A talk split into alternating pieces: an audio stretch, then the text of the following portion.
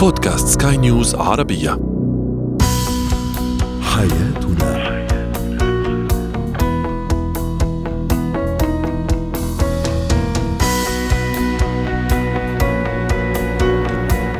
مستمعينا الكرام أهلا بكم إلى برنامج حياتنا برنامجكم اليومي الذي يعنى بشؤون الأسرة وباقي الشؤون الحياتية الأخرى والذي يمكنكم الاستماع إليه عبر منصة البودكاست لسكاي نيوز عربية.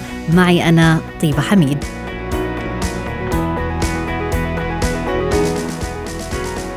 نتحدث اليوم عن تطوير المهارات الاجتماعية لدى الطفل وفي هو وهي الحديث عن الحب من طرف واحد ونسلط الضوء أيضا على مفهوم التصالح مع الذات.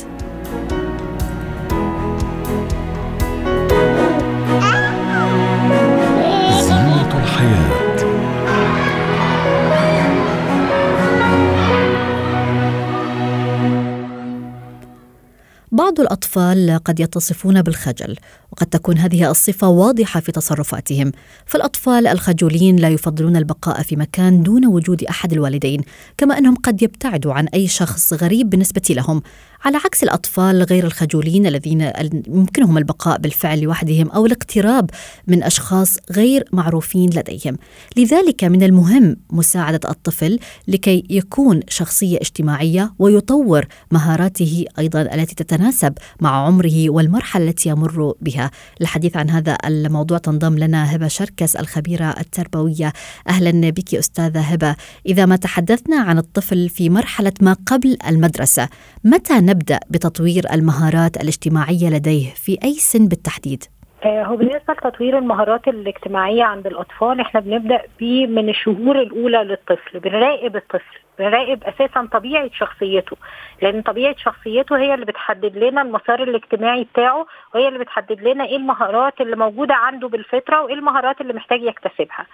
فبنتابع الطفل المفروض إن الطفل عند سن ست شهور يبدأ يلاغي ويلاعب الناس عند سن 8 شهور ممكن يبدأ يلعب مع أشخاص حتى غرباء. وغير الأب والأم والإخوة اللي هو معتاد عليهم لما يشوف حد غريب ممكن يبتسم له ممكن لو حد قدم له حاجة يمد إيده ياخدها. بس بنلاحظ إن بيجي الطفل عند سن ثلاث سنين وبيبدأ ينفر من الناس أو يخاف منهم. لأن بتبدأ هنا عنده مرحلة الحذر أو بتبدأ مهارات الحذر والحفاظ على الذات بتبدأ تنمو عند سن ثلاث سنوات. فبنلاقي إن حصل الأهل بيتخيلوا إن حصل تدهور في النمو الاجتماعي بتاعه. لأ ده كمان نمو اجتماعي لأن ده اللي هيخلي الطفل مش سهل إنه حد يخطفه أو حد يغريب حاجة صغيرة يعني يمكن أن نقول إن هذه الحالة طبيعية. حالة طبيعية جدا.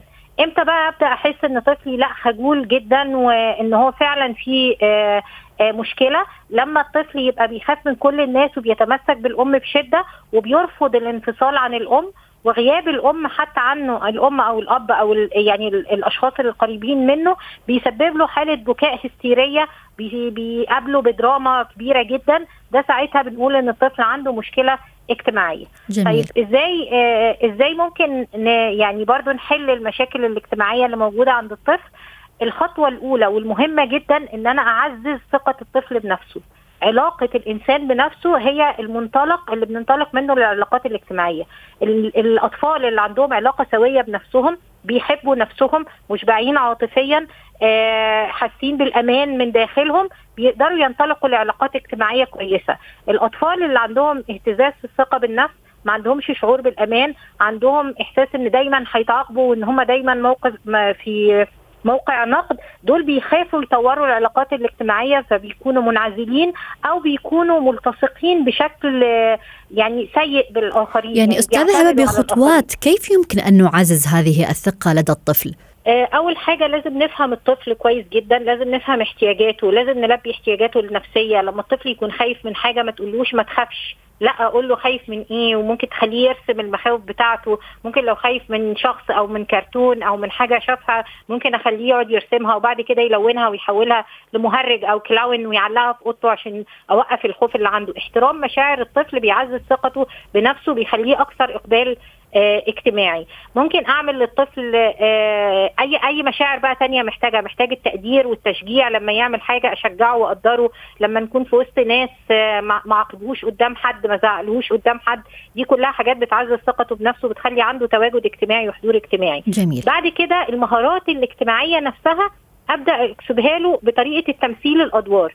يعني الطفل الثلاث سنين جميل قوي إن أنا أحكي له قصة وأقول له الدبدوب ده ممكن لما يقابل حد جديد يتصرف إزاي؟ لو فتح الباب هيقول للناس إيه؟ ممكن أمثل معاه دراما هو وإخواته في البيت ونعمل مشهد كأن جاي لنا ضيوف نعمل مشهد كأننا رايحين الروضة نعمل مشهد كأن كذا. فنعمل ال simulation ده بيخلي الطفل يبقى بيواجه ال- المواقف الاجتماعية وهو عامل لها بروفات مسبقة فبيقدر يواجهها بشجاعة أكتر. نستطيع القول ال- إنه هذه الألعاب تساعد على تنمية المهارات الاجتماعية وهي مهمة صحيح؟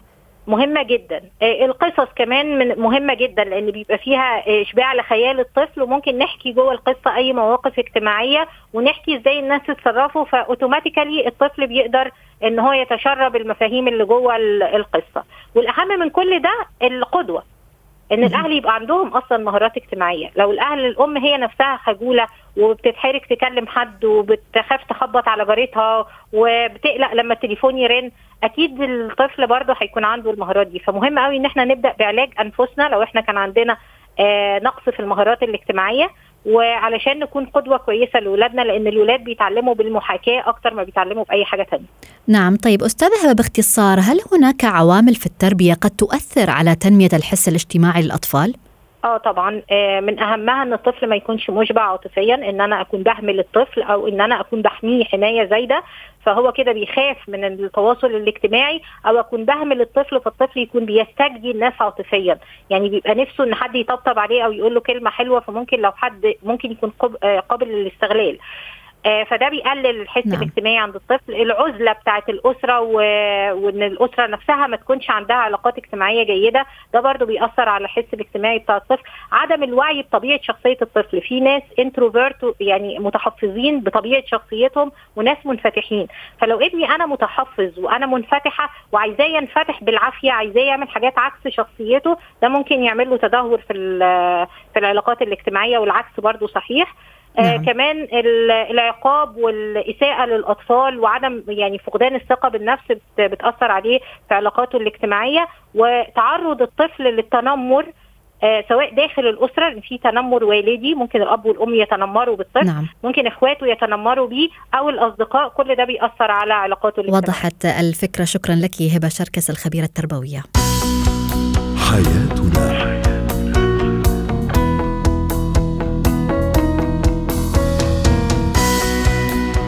نرحب بكم مستمعينا الكرام من جديد. أنتم تستمعون لبرنامج حياتنا برنامجكم اليومي الذي يعنى بشؤون الأسرة وباقي الشؤون الحياتية الأخرى والذي يمكنكم الاستماع إليه عبر منصة البودكاست لسكاي نيوز عربية. معي أنا طيبة حميد. هو وهي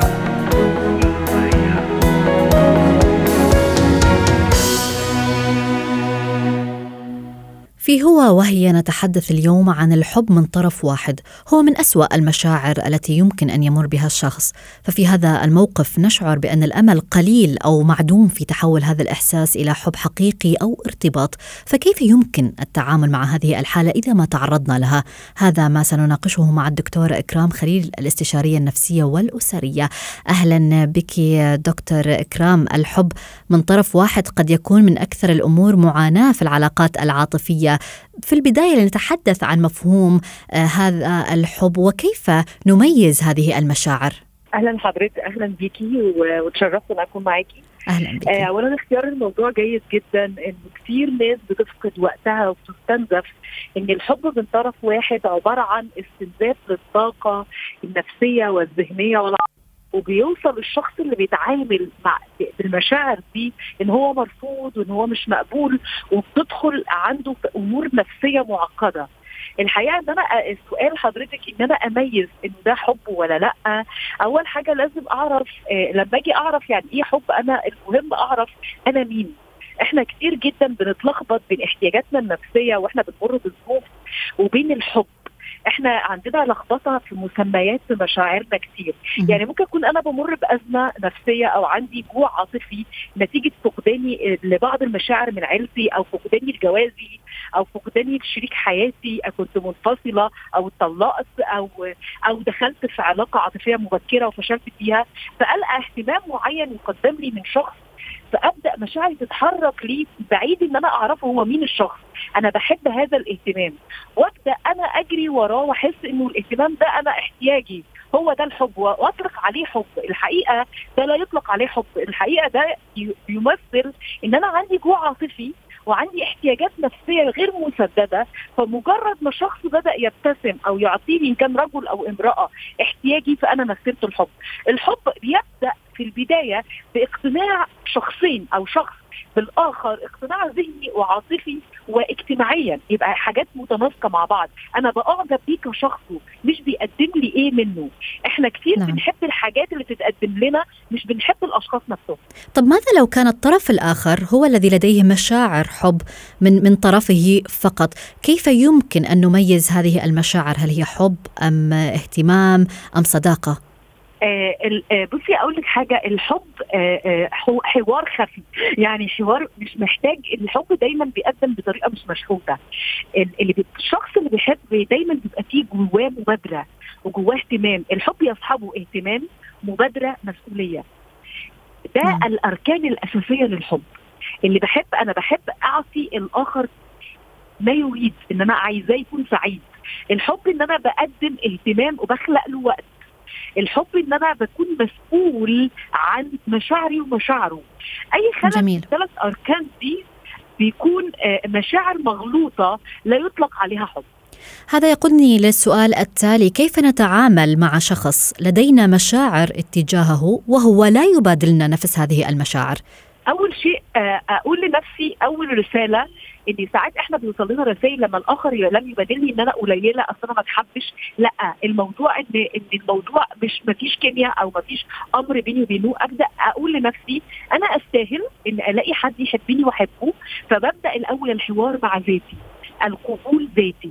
اثنين أتصالح مع الموقف وأقبل الخسارة. أقبل إن أنا ما اتحبتش منه وأبدأ أعمل لنفسي عملية إحلال وإبدال. لو أنا بتواجد في أماكن كتيرة. معاه أبدأ أخفف شوية علشان ما أعرضش مشاعري لضغطة وأعرض ذهني إن الموضوع فيه جزء تعود. إن أنا لما بستثير مشاعري لما أكون متواجدة معاه في مكان. فأنا بدي مساحة للمشاعر دي تخف أو تتعالج زي جسمي. أنا لو عندي شيء بحس بيه بجسدي بقول له استريح بقول للمريض استريح. نبدأ نستريح من التواصل المباشر مع هذا الشخص وأبدأ أحيط نفسي بمصادر حب أخرى. ده صداقات من الناس اللي حواليا. بتغذي قبولي ان أنا مقبولة هل يجب أن نصارح الشخص بهذه المشاعر؟ آه كتير لو إحنا صرحنا حسب تركيبه الشخص اللي قدامي. يعني لو أنا رجل وانا إحنا عندنا عادات وتقاليد في المجتمع مهم قوي نحافظ عليها ونحافظ على بعض الرولز إن عندنا كل واحد حسب ثقافته بيستقبل. يعني مثلا لو أنا عندي رجل امرأة بتحب رجل لو هي راحت له وهو غير مثقف أو غير راقي هينظر إلى المرأة كيف هي تتكلم إلى الرجل بالطريقة دي فممكن يسبب ليها إهانة مباشرة. لو أنا هي حبت أو راجل حب امرأة مش مناسبة ليه في العمر مثلا أو غير مناسبة أو هي بتحب رجل آخر.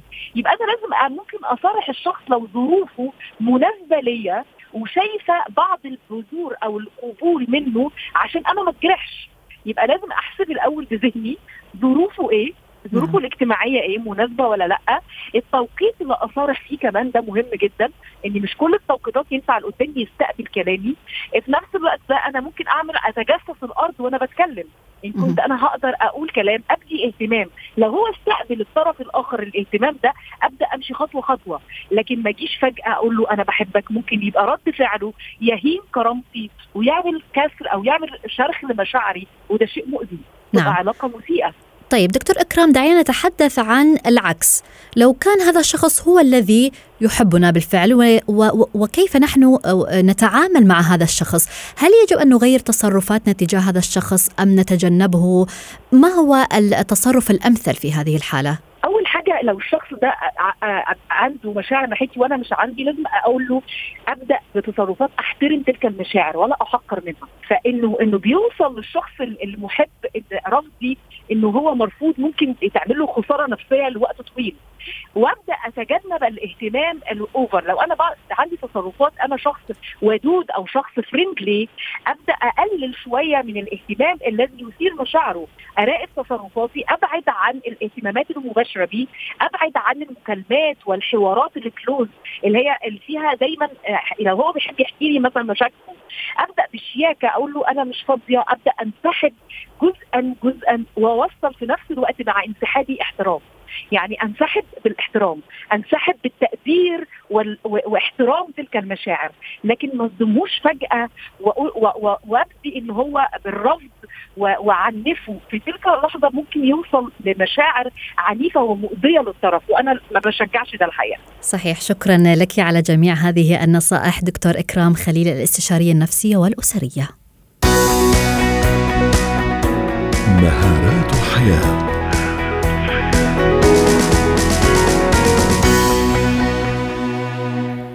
أسلوب التصالح مع الذات قد يكون الحل الفعال للكثير من المشاكل الذاتية التي نعاني منها كالمماطلة مثلا أو التفكير بطريقة مختلفة والتعاسة المتكررة وأيضا عدم التماس الأعذار للآخرين. هذه يعني مجموعة من أكثر العيوب الشخصية.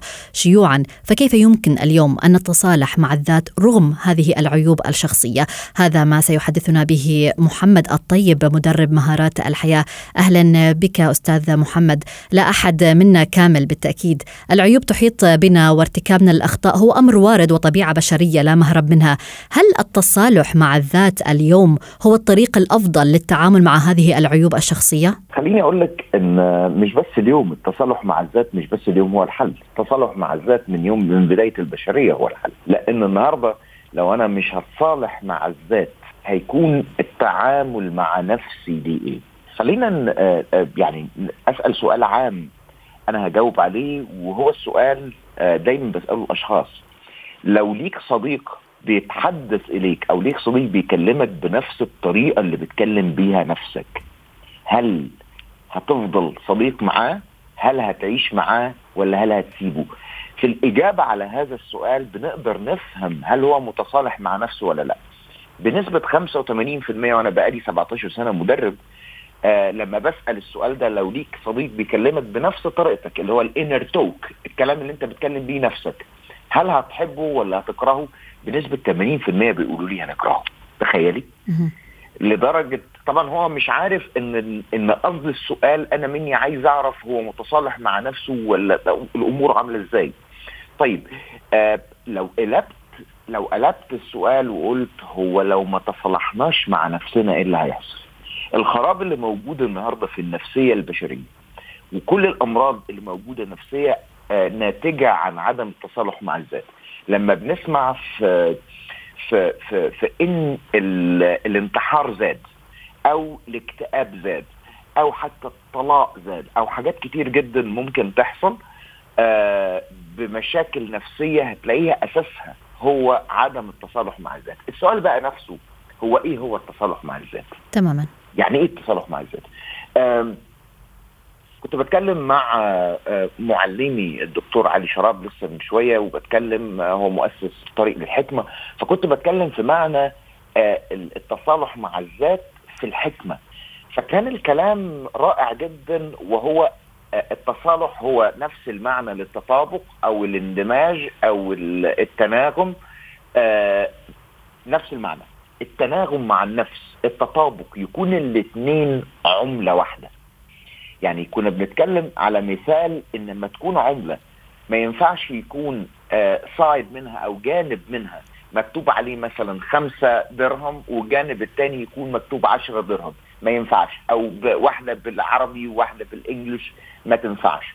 هدي لحضرتك مثال حي علشان يكون واضح. من فترة كده كان عندي استشارة ممكن من سنة آه لأحد مشا... مشكلة زوجي مشكله مشكلة زوجيه وكان آه في الآخر وقفوا المشكلة على الشقة.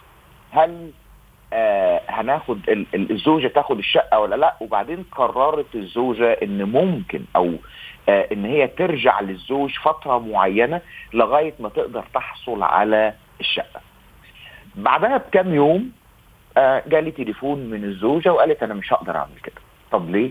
قالت لو أنا عملت كده وفضلت معاه في الفترة لغاية ما قدرت إن أنا أتملك من الشقة أنا مش هحترم نفسي أو بمعنى تاني أنا مش هكون متصالحة مع نفسي أو بمعنى أكتر مش هكون متطابقة داخليا.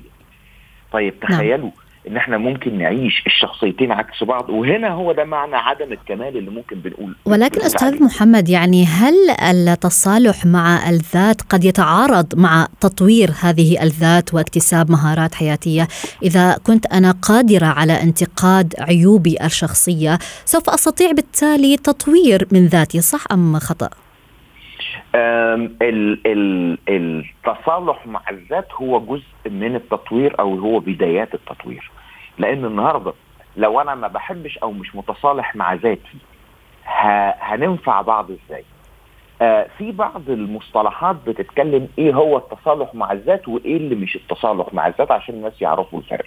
فمثلا آه ال ال ال عدم التصالح مع الذات بيكون نسيان المشاكل.